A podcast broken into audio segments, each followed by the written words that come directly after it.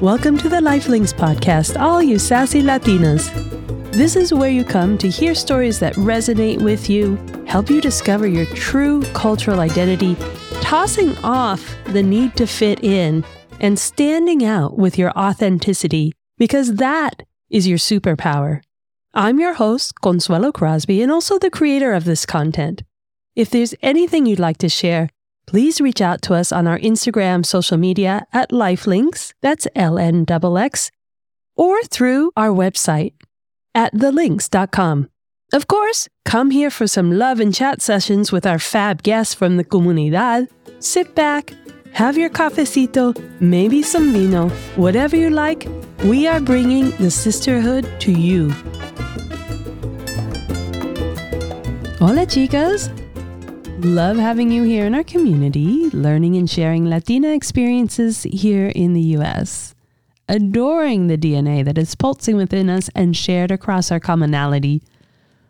I can't believe we are wrapping up May with this episode. And wow, just like promise, the guests have been so inspirational and compassionate that I feel so ready to hit summer up in happiness and a bit lighter from any burdens that were holding me back. All thanks to Karina Ponce. I hope you had a moment to really let what she was sharing with us sink in. Both healing ourselves, going back to our inner child, and actually being the nexus for past generations to heal is really just mind blowing. And now that you've done a little bit of the hard work, and you've brought out your inner child a little bit more forward, and she's happy and joyful and wanting that same childhood experience, what better time to have our guest today? Because she will have you laughing and inspired and craving. Yep, ice cream. Stephanie de la Cruz is founder of De La Creamery Ice Cream, creating small batches from scratch here in Oakland, inspired by her Mexican heritage cafe de olla, elote, and her very first horchata. There's nothing she won't try, and we're not just talking ice cream. Stephanie loves collaborating with the community food professionals to create an entirely new experience for all. Welcome to the LifeLnxx podcast, Stephanie. Oh, Consuelo, I'm so excited to be on your show, and it's an honor to be among the group of folks that you they are really fun. The Latinas we have had on are really fun. And we start talking for hours. It's just such a simple conversation to have because their stories are amazing, as is yours. So why don't we just dive right in? Because I know I'm excited to also get to your entrepreneurial journey of ice cream making in the traditional flavors of Mexico. But first, Let's find that cultural heritage story of yours. Yeah. So I was born in Southern California, um, in Los Angeles County, as were my parents. We are multi generation in the country. So we grew up in deep Chicano culture. That's really how I identify is Chicana Mexican American. And it's a very passionate bond between being Mexicano and being American. And then I moved to the Bay Area in 2014. So moved away from the family. That must have been something for you because it's a lot different in the Bay Area than it is in LA. I grew up in a very large family. My parents oh. are one of five siblings, both of them and I am also one of five siblings. Oh. Yeah, I'm the baby of my family. And with that comes a little bit of rule breaking, I would say. so I moved. And when I did, my family was incredibly proud of me, but I still get calls almost every week. We wish you were here. What are you doing? What's in your fridge? When are you moving home? My mom is just kind of like, so you're done, right? Like your vacation's over. it's really hard moving away from, from my family. We're very traditional in the fact that we are all so close. My sisters, my cousins, Those are my best friends. So then, did you come up to the Bay Area, San Francisco Bay Area? Did you come up for a certain purpose or were you just drawn in uh, wanderlust? You want to try something new? What was it like? I knew I was always going to move to San Francisco specifically. It was like my teenage dream, we'll say. I wanted to go to college up here. And I said that I was going to move up here to work for the Giants. I'm a huge oh, sports fan. So, oh, that's going to rattle LA family tremendously. Yes. Come on. so, my dad grew up a Giants fan. And I think a huge part of that no is kidding. Because, yeah. So, we would take vacations up to San Francisco to see the Giants. So, I've always had this inner like rebellion part of yes. that. And so, we would vacation a lot. My dad loves to drive. So, we would often take road trips to San Francisco and I fell in love with the city and I said I was going to move here. So I decided that I wanted to work for the Giants and I studied in broadcast communications for my degree when I came up here as a state. Wow. Because I wanted wow. to be in sports broadcasting. I love that. That's so brilliant. And yeah, you are a total rule breaker. that is so unique. I can't believe it. Yeah, I wouldn't have even asked that question. I was like, wow. Yeah. So did you go after it or did you come through the other side and go, okay, wow, not so sure? So I started working in production and I worked in radio for a few years. I worked at Giant Stadium. I started working retail there. And that was like the coolest day for me is when I could tell my family, like, you know, they signed my checks. Like it was like, it was for real. Like, yeah. did it. Yes. I started working in live entertainment, doing concerts, and I've always had a very big passion for live music. So with that, mm-hmm. I started getting more into live music. And honestly, it was just like, I, I was just so fascinated with that. But the truth is, why De La Creamery started to evolve before I knew it was there was just a lot of really late night. It was late nights of really tough work. It was rough.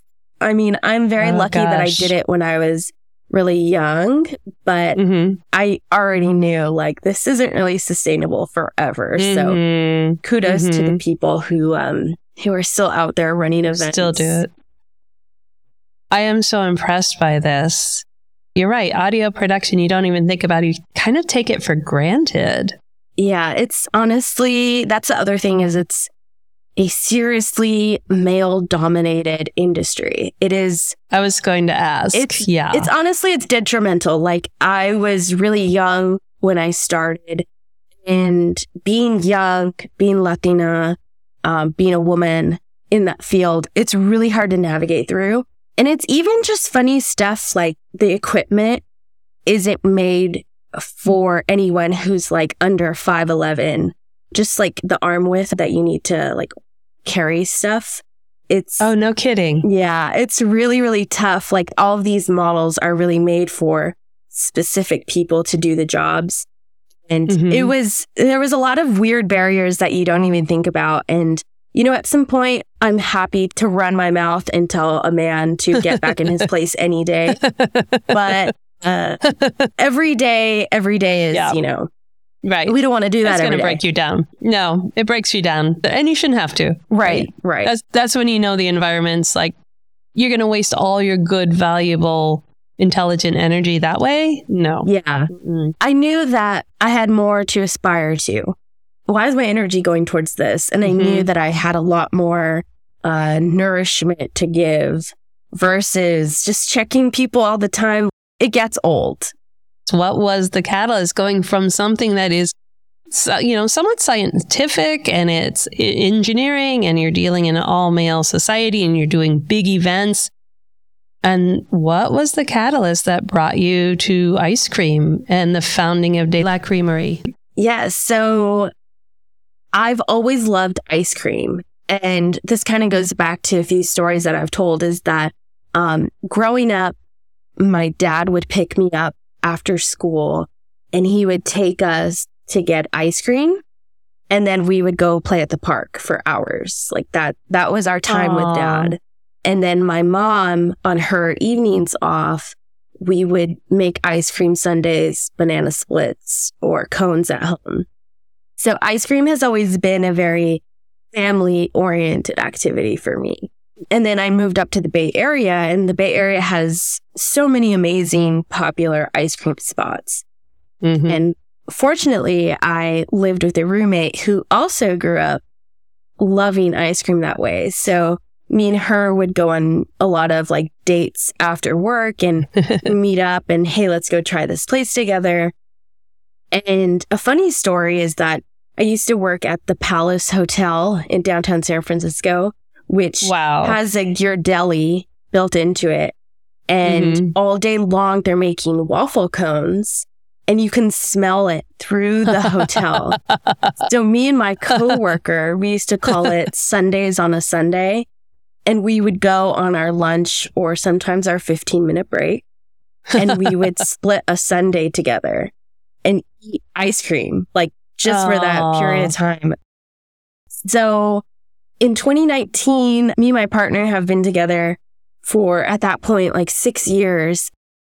We kind of get to the point at a certain time in a relationship, you don't know what to get each other anymore. He got me a ice cream machine for Christmas. And I remember like asking him, like, I'm kind of confused. Oh. Like, I didn't ask for oh. this. Like, what did you, yeah. what did you get this for me for? And he was yeah. like, Stephanie, you know that you love ice cream.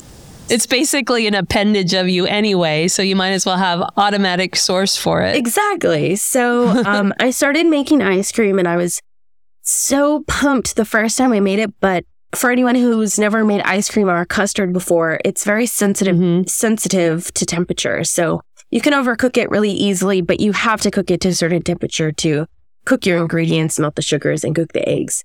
So my second oldest sister is a chef, and one of her favorite things to do has always been making ice cream. So I called her and I said, I need you to walk me through how to make my first batch of ice cream. and she did. She walked me through. It was like a 911 Aww. call. And it was so helpful. And she just told me, like, it's going to be fine. So I made my first batch of vanilla bean ice cream and mm. I didn't even let it like harden in the freezer. I just, I couldn't help it. I had to try. It was just so good. Like, I remember thinking, this is the best thing I've ever had. From there, I started making just American classics. I started buying ice cream cookbooks and learning different things. Mm. But it wasn't until June of 2020. I'm sitting there and we're in the middle of the pandemic. I don't have much going on like most people. And mm. I'm like, I really want to make horchata ice cream. Like how like how do you make horchata ice cream? So I thought back to how to make horchata and I kind of started there. The story that I have to go along with it, and this is very dear to my heart. Growing up, I was surrounded by so many strong Latina mothers, um, Mexicana moms growing up who I spent a lot of time with the families. They were close friends of mine. And so one day I was at my friend Yvonne's house and she was getting ready and her mom was in the kitchen and I asked like, what are you making? And she told me she was making horchata. And I asked her if she could teach me how to make it because no one in my family had ever made horchata. I never knew how to do that. I love it, but I do know that there's good and bad horchata. Like everyone knows that. you can go to a place and sometimes it's great and sometimes it's awful. Um, right. So I went into the kitchen and she showed me how to make horchata. And she told me a few small secrets of hers, mm. time wise, how to do this, how to do that. And from that day, I just remembered exactly what she showed me. And fast forward, that's about like probably 10 years ago. Wow. So fast forward to this day in June that I'm like, I want to make horchata ice cream. I used what she showed me and did multiple trials trying to figure out how to turn this into ice cream. And for a really long time, I had really awful, really awful horchata ice cream. And uh, it took a lot, about, I think, four or five months before I had something that was really good. Wow. Wow. So you were determined to nail down this horchata ice cream. Yeah, I had to because I because then I started thinking that I've never had that anywhere. And mm-hmm. now that I've looked, I've seen it a few places, mm-hmm. but it's never as good. And also, um, it, it's never made by a Latina. Like it never is. it means a lot to me to have made something really great. And just this weekend and multiple times, you know, someone will mm-hmm. come up to me and they'll tell me like, this is the best I've had. And, you know, someone was like, you got it, Chica. Like, keep going. Oh, yes. Yeah. So there's that encouragement. There's that fuel to not give up and just keep going after what you envision, even though there's no model for you, there's no mentor, except just your life experience, which is so valuable. I said that I'm able to kind of be a rule breaker, but my mom is like the most badass woman you'll ever meet. My mom is like, there's nothing she can't do. So I think of her and how she has dealt with her own life and her own mm-hmm. issues. And I just see those parts of her in me. And mm-hmm. I feel like I'm unstoppable with that woman being my mother. There's nothing I can't do. Oh, beautiful. Oh, tribute, honor, respect. Beautiful. Yeah, definitely. Maybe she's your lifelink. That's just where you get that ambition, you get that fire. And, and you probably, can I say that you have no fear? I don't know. Like, yeah, I do, but also, I, like, I just feel that empowerment from the determination that has just been like born into me that I mm-hmm. I get scared I think temporarily but I ultimately come back to what do I have to lose and I've grown to accept that everyone makes mistakes but the important part is how to overcome them and grow from that and learn from that. Did you ever feel that struggle of you know, I can't explain it, but I just have to do it. And it kind of flies in the face of maybe what you're experiencing as a young person. Did that ever come up for you? Yeah. And I think that a lot of people have told me now, especially with my business, that like my ancestors are guiding me through this mm-hmm. experience. And that, mm-hmm. that really does come back to how you're saying that I feel like a lot of our culture does get Americanized or kind of lost if we let it be lost. I feel like with De La Creamery in my life, I found a way back to that in a lot of ways that it may have been blurred or purposely blocked out or you know, there's so many reasons why our culture gets cut away as we develop a life in America. And I feel like De La Creamery has brought me just so much closer to my family as a whole, but also family members who I didn't have relationships with before. I feel that. I feel that there's a line for me back to who we mm-hmm. are and where we came from. Mm-hmm. Yeah, that disruption, that tear from the culture, but your DNA does not know that you're not in Mexico with your ancestors. Right. It's your brain, and your brain's trying to struggle that. But as mending that disruption, mending that tear, it's just so soulful. It feels it feels really nice. Growing yeah. up, we were always told to be well, I guess we weren't specifically told, but I feel like my parents were told to be American, you know, mm-hmm. be more American to fit in. And mm. then my parents raised us enjoying American culture, but also still Mexican within our home when I think of like, especially the food we ate, we just ate a lot of Mexican food almost all the time. Uh-huh.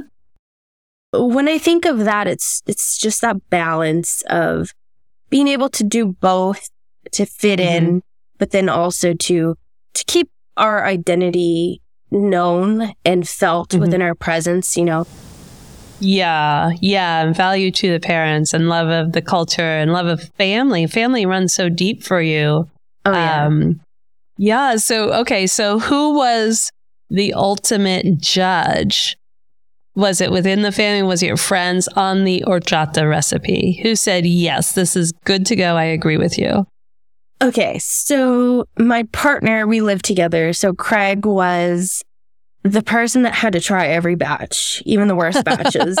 and he was, he was very good at telling me, this isn't it. Try again. Mm-hmm. And then when I finally thought it was good, my parents had said that they were going to drive to come visit me. And I sent out a text to, I think, eight people. And I said, okay, I'm sampling two flavors because at this point I, I had got horchata down. And then the next flavor was I made a Mexican chocolate, an abuelita flavor, which is so nostalgic for me and the perfect pairing, you know, like those two together is still my favorite uh, pair. You have these two flavors, but that is a long way away from deciding to found a business, even with someone as fearless as you who just is going to go gangbusters. When did you say, you know what? I'm going to take this into a business? As soon as the pandemic hit, they were like, you guys are out, you know. I was staying home and I was just like, okay, well, I think that I really have something. This is really great. I had told myself that this might be the only time in my life that I could do a big jump into something different, something that's serving me and other people within our community. And that's always the biggest part of life is we don't have the time to do what we want. So I thought yeah. this is a gift and I need to use that to my advantage because I probably won't have that again. So I told myself, now's the time. If you want to try this, you can always quit, but you won't always get a second chance. That's making me cry. Seriously. Oh, wow. yeah. yeah. That speaks a lot to I think so many Latinas, so many women, you feel that way so often. And you either can come through maybe with regret for not trying or wondering if you could have. That's a really powerful sentiment to send out to everyone. You know, and I, I think a lot about my parents and the things that they weren't able to do because they chose to provide for their families. And I think about all the things they could have done if they had had the time, the resources, the mm-hmm. ability. And I just thought that I'm, I'm very, very lucky and privileged to, to have this opportunity in front of me. And if I don't do it now, then I'm never going to. Wow. But you recognized it too. You oh, yeah. recognized that sentiment right away and then fueled your going forward. Oh, yeah. And this is something that me and my partner talked a lot about too is as a partnership together in mm-hmm. our lives together, what does that mean? And yeah. when is the time to say, okay, this isn't working? And having that honesty. And also, though, I should be very clear that my partner has pushed me throughout this journey because he believes in this too. And he oh, has very much told wow. me that no, you, you have something and, you know, mm-hmm. it was mm-hmm. parts of me that I didn't know that I had, but he saw it and he said, you know, I, you should keep going because you have this. Uh-huh. And I believe in you and I see it and you just need to do it. Uh, my life is completely different from who I was like three years ago when I started my business. Yeah, it's interesting that most people I meet today don't know who I used to be just a short three years ago. Most people don't know that I, I studied audio engineering, that I'm, you know, that I had these mm-hmm. ambitions mm-hmm. and goals and mm-hmm. I decided that I didn't want that anymore. Mm-hmm. And honestly, that was really hard to tell my, my parents specifically that I was making this jump because I had reached the point of my job, a level of success that was their goal, really. That was their dream. Mm-hmm. I was getting a salary job. I would make commission. Mm-hmm. I was able to provide for myself. And I had a 401k. I had health insurance. You know, I had yeah. all of these things that are, that are huge for, for us as humans and, you know, being in this mm-hmm. country that only allows you to get that certain ways. And I had told them that I was not going to go back to that. First of all, congratulations, because that is bold. That is big belief. And Craig, shout out to Craig. What amazing support for you. Wow, that is difficult to find outside. Like for so many people can't find that kind of support in a professional setting. Did that emotional concern for how your parents felt about it, did that enter into your decision making and did it make you hesitate at all? you know, I knew that they weren't going to be on board with that decision. They're so proud mm-hmm. of the mm-hmm. life I built for myself. They yeah. didn't have to worry about me. And mm-hmm. in a sense, all we want to do is bring comfort to our parents. We mm-hmm. want to honor them. We, we don't want them to worry about us more than they already do. In the Latino culture, the worry is like extreme and constant, especially for the girls. Yeah. Constant. Uh, yeah. Mm-hmm. And I, you know, all that I wanted to do was make my parents happy in a lot of ways. And I still do. Um, mm-hmm. but I knew that in my job, I could, I could work there for the next 40 years, you know? Oh my God. And things would be the same. Things would be the same. I would go up in the ranks, but I knew like, you know, right. it wasn't really for me. And mm-hmm. it was just the time had finally come for me to get that freedom that I had honestly been trying to get for so long. This is very powerful, I think, for a lot of Latinas to hear. I think this is also part of the DNA. You see something that is a problem and you know how to fix it. Like the ideas come up constantly, right? Constantly, because I think so much of the system isn't built around us, isn't built for us. So we see the need all the time and it's like, oh, I could do that. We could start a company to do that. So to have people hear that in a matter of just three years, you went from audio engineer production to fully embedded quitting your full time job. How much has this grown? It sounds like once you decided that was like gasoline on the fire. I'm naturally a creative person. I'm naturally curious. I mean, these things kind of just mm-hmm. come to me. And, you know, a lot of it is just representative of our cuisine and our culture and mm-hmm. you know what's served at restaurants already popular stuff like the pepino lime sorbet that I make. Um, Ooh. that a cucumber lime agua fresca. Like, yeah, we eat that, mm-hmm. we drink that. And one day I just had a bunch of cucumbers and I thought, hey, I'm gonna, I'm gonna turn this into a flavor. And it's stuff like that that just feels like how come this hasn't been done before? Wow. How come this hasn't been made? And it's so representative of what we already and drink. Speaking of that, when they're projecting that 30% of the US is going to be Latino, have you discovered other Latinas in the industry? Yeah. So this is a big thing too, is that it's really hard to find Latina ice cream makers for sure. Mm-hmm. There's two that I am in connection with, and you know, I try to root them on as hard as I can because it's a group thing. The mm-hmm. more people love and accept us, the more we're mm-hmm. going to be mm-hmm. successful. Yeah, you definitely have a vivacious personality, a personality that you love people, and that's Latina strong, but you, you especially love people. You love engaging with people. And in your business, I see a lot of collaboration. Do you want to describe some of your collaborative takeoffs in either your flavors or the actual product? Yeah. So I moved out to the Bay Area and I didn't have anyone here with me other than the people I met along the way. You know, there was no one here, like family wise, to be that back support for me. We rely so much on our family and our culture that I found that family within businesses here in the Bay.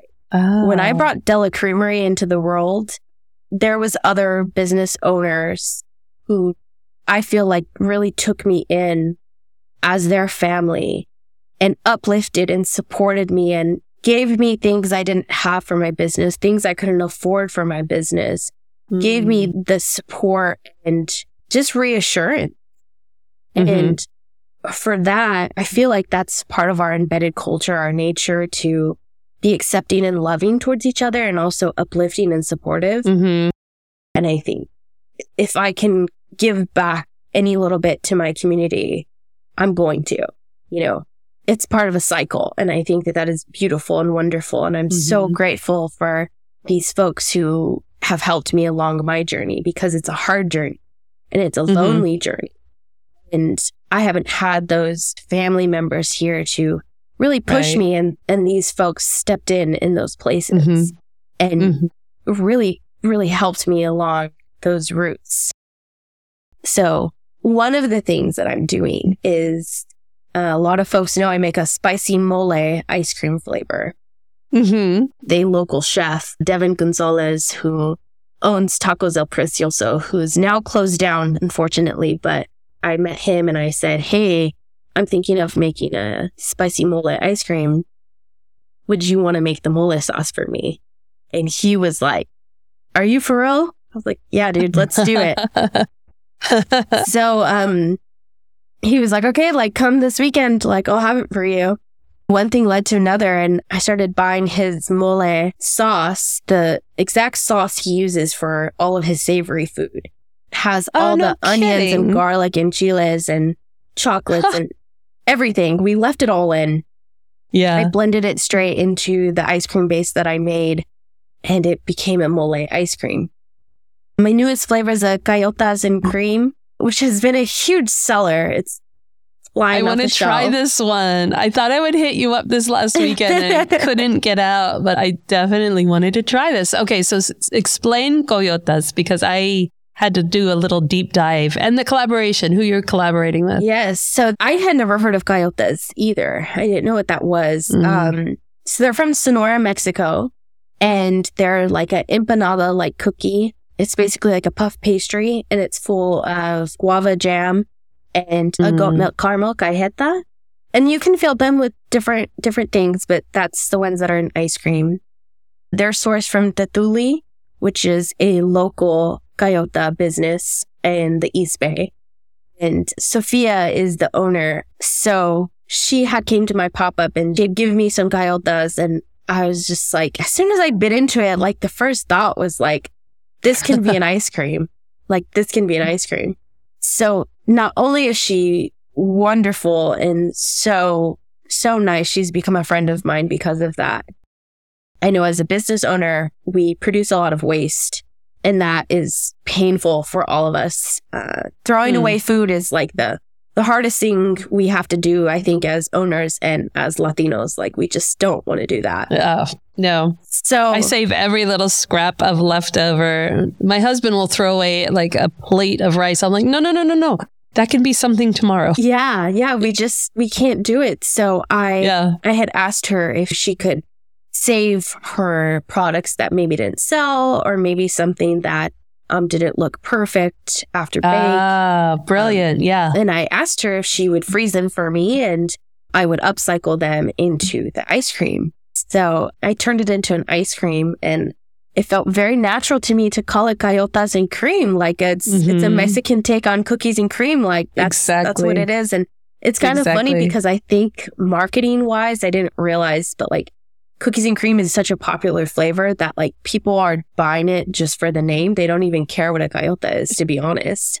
And like next thing you know, it it was like the best seller of the month.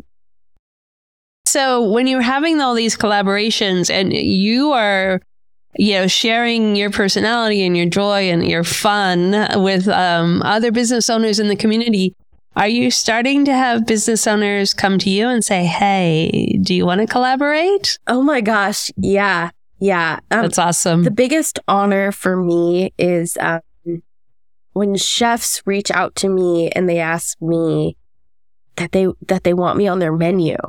They want my ice cream at their menu, and I am trying to very much honor my partnerships that I already have that are going really good before I take on a new one Mm. because the last Mhm. thing that I want to do is let down my previous partnerships yeah, with people that I've already said yes to. sure. Before I take on a new one, I have to be able to manage those well so that I'm, you know, living up to my word. That's a really empathetic leadership style in business. It's a style that isn't typical in our society at all. And it's something that Latina women are really good at. I mean, I think it comes from just being on the other side of that, knowing what means more, and people, people being the core of the culture, the importance. Well, and for me, like nothing feels better than seeing someone that I'm in partnership with Mhm. and being able to hug them and say, thank you. I appreciate you. My business who does not have a permanent home, they're giving me a permanent home. They made room for me in their home. And that is the most fascinating and thing that I can just be so thankful for. Oh, I love that. I'm just going to let that sit there for a minute. When you're in this partnership, especially with the chefs, and you become part of their menu, it all goes together so well. Are they saying, hey, this is my menu? I would love to have you on this with me. Do you sit there and go, oh, I know exactly the kind of flavor that would pair well with all of this? Yes and no. It depends on the circumstance. The cool thing is, like, a lot of them are very happy to see me doing my own thing and, you know, tribute to Mexican flavors and community. I'll do a small private dining experience for some restaurants. So I'll make a one off batch for wow. that experience. Yeah. Okay. But, you know, as I grow more as a business, I'm yeah. able to have a little bit stricter guidelines mm-hmm. if that doesn't fit into my schedule and I can't make you one off. As I talk to other Latino businesses, mm-hmm. that um, charging for our worth, that's a big thing for me because my ice cream, it's not cheap. It's made with quality. It's made with care. I can't lower the cost or else I'll be making none. Mm-hmm. That means when I go to certain places, places that can pay me those high wages, I need to mm-hmm. charge them accordingly. If you're reselling my stuff for a cost, I need to get the proper portion of. And then, if I can, eventually, takes a few events. I would like to lower my cost in lower income communities. So people like my family who doesn't make a lot of money, who has those five kids, can come and everyone can afford to get an ice cream. That's how I am learning to operate my business. I think that's difficult being raised in the culture. All the points that you were hitting in standing up for yourself as earning your wealth, earning your value in your product, being respected for your product and what goes into it that almost flies against the culture where it's more of, oh, don't lose the job, don't lose the partnership. You take the hit before someone else takes the hit if it means you get a job. Did you come up in that culture? Was there a learning process towards the business of, okay, yes, I understand where that came from, but that can't apply if I'm going to be successful? I feel like my parents raised us to think that way. Some things that they've really raised us in was like, you go to work even though you're sick. You mm-hmm. work those long hours even though you're tired. You do whatever it takes to provide for your family, no matter the circumstance. You know, we can tell my dad we had a hard day at work and he says, but at least you have a job. Like, even though it yes. could be the worst job, the response is, well, at least you have a job. I think me and my sisters were so ingrained to be like these independent Latinas that like we just decided like hell no. We just decided we hear you, but also like no. And I think that's growing up around women maybe helped this and our generation is just I'm sick of being treated like the bare minimum and expected yeah. to just like deal with you know, whatever that comes with because it's just so unfair and it's gross and it puts people down and we don't want that anymore. So I think my parents did raise us to be that way. But then on contrary, they also raised us to like, don't let anyone mess with you. Right. So it's very two sided. And I think that we all decided we're more connected to that side. It was like the perfect storm mm-hmm. for you being raised in that really empowered matriarchy of your family and then coming into this moment where women, especially women of color, had broken through enough in mass altogether at one point to demand more.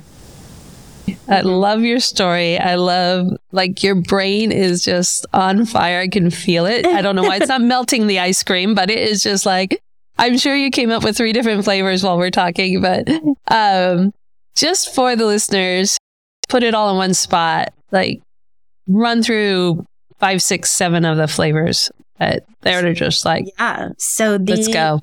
So my five main flavors is the horchata, um, the Mexican chocolate, chocolates like a abuelita.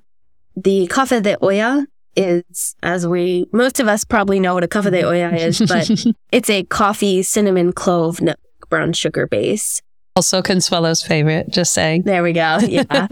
um, the agua de Jamaica is a hibiscus sorbet. Ah. That one is rotating. I usually try to offer one sorbet per event. So I rotate that one out, especially with fun seasonal flavors. So I try to have Jamaica a lot during like fall and winter. That is one of my favorites. The elote is a mm-hmm. roasted sweet corn. Um, I roast whole corn cobs over the huge industrial kitchen flame, blend that directly into the ice cream, and I swirl a habanero lime jam throughout it to give it a little bit of a kick. This is something oh. that uh, me and Craig dreamt about for months. We were just thinking about how to do it. and it is at first, oh, it was rough. It was so rough to make this flavor. and now it is like the biggest cult classic flavor that I could ever have thought of making. I never thought that I could make something that has this kind of fans for it. It is absolutely incredible. And I've never had anything like it before. So that is the De La Creamery five piece lineup. Those are really the bread and butter for me. You really have pride for what you're producing, but also more so, it feels like you're sharing part of yourself. Like you said, you gave birth to De La Creamery. This is like you're giving your little firstborns out to everybody. I love it. Okay, I have a flavor for you then. Yeah. You talk about extra fruit on the tree. I have a quince tree. Ooh. And uh, every year, very, very seasonal, very short. Like you just get it one pop. You get one pop of the fruit. And I make membrillo from it.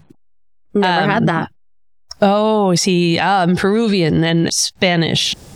The quince kind of look like a fuzzy green apple. And they're very, very hard because they have so much pectin in them.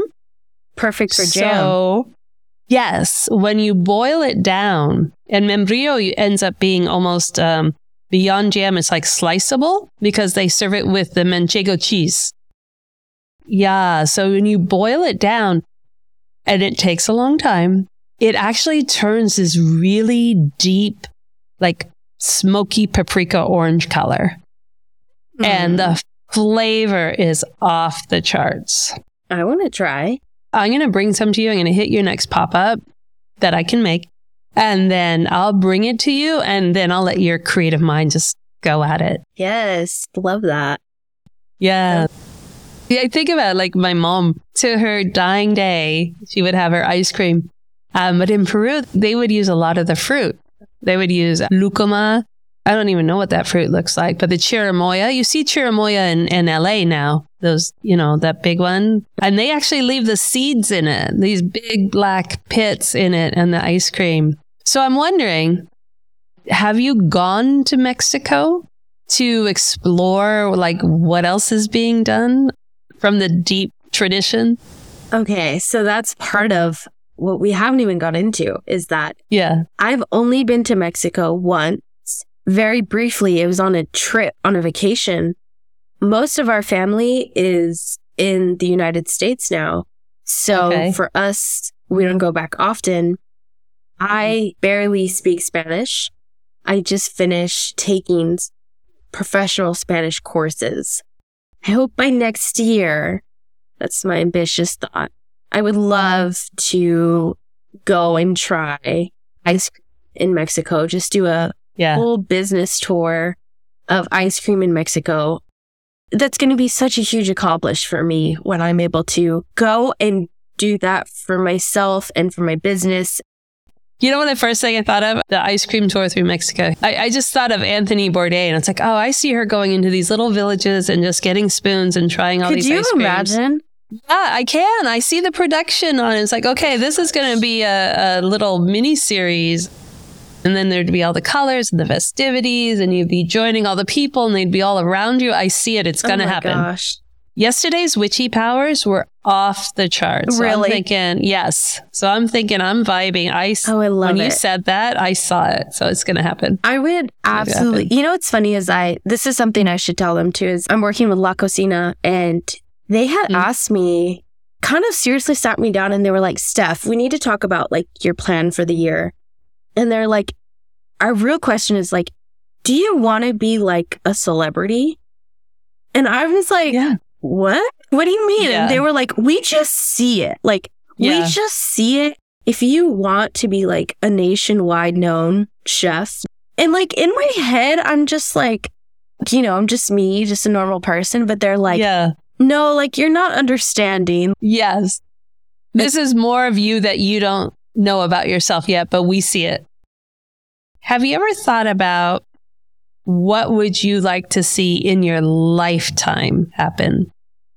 If this can be done in 3 years, what do you think could be done in a lifetime? Oh my gosh, that's a heavy one. I think I can't even imagine because if you would have told me three years ago this is where my life would be, you know, I would have said there's no way or that's not who I am. My brain grew like twice the size because I just kept like feeding it and feeding it more information. I really am shocked with the route I've taken and I'm very proud of that and my commitment to our culture and finding my own identity through this process has been rewarding and also scary. But it's taught me that I'm brave and I can be resilient and I'm capable of learning and growing. It makes me think that I'm going to have a really good life of growth and experience. And that makes me really happy, like incredibly happy. Oh, beautiful. Yeah, beautiful. That's why I put out the platform. Here's a platform. You have a voice, you have your story. It needs to be out there. Yeah. That's the hard part is a lot of people will know about De La Creamery, but not a lot of people will know about Stephanie. And to be able to tell who I am and how I've got to this and how it's affected my business is really such a pleasure to share. It's still important for people to know these are the roots that it was born and this is the person behind what is going on and the intention. And I do want people to know who I as much as they can. Uh, they are missing out if they don't, let me tell you. and like I said, I mean, we got to come visit the Bay Area and find you over the summer then because we are spoiled to have you local and spoiled to have the ice creams available to us uh, on practically any given day. Stephanie De La Cruz. God, what a pleasure. What a Thank pleasure. you. Thank you so, so much for taking the time and sharing your story because it's so heartfelt. You could feel your compassion and love for people and your family and the community. Thank you, Consuelo. It's a privilege and honor. Thank you. I appreciate you. This is awesome. This was great. Okay. Craving some of those flavors or maybe the original versions of those dishes, right? Oh my goodness. Wow. You all will have to come visit us in the Bay Area, specifically Oakland and San Francisco, to catch Stephanie and her goods at one of the local pop ups and always in the Tohono Mercado in San Francisco. You may even catch a Giants game, which should really be hosting their favorite past employee with a vendor spot. Maybe create a new flavor for out there. Move over, Ghirardelli. There's a fresh Latina on deck. Catch more of Stephanie in the article on our website at TheLnxx.com. That's L N X. And the links to what you heard here today. We really appreciate that you share this podcast with your friends and community to learn more about the sassy Latinas that thrive here. And remember to subscribe to the podcast on any of your favorite streaming platforms so you don't miss any of these amazing women that add so much joy and empowerment to your life. Step into your truth, ladies. Ciao. Really appreciate the time you take to rate and review the podcast. Get the backstory and what you've heard here today and reach out to us at TheLnxx.com. That's L N X. Because it's about time, it's about us.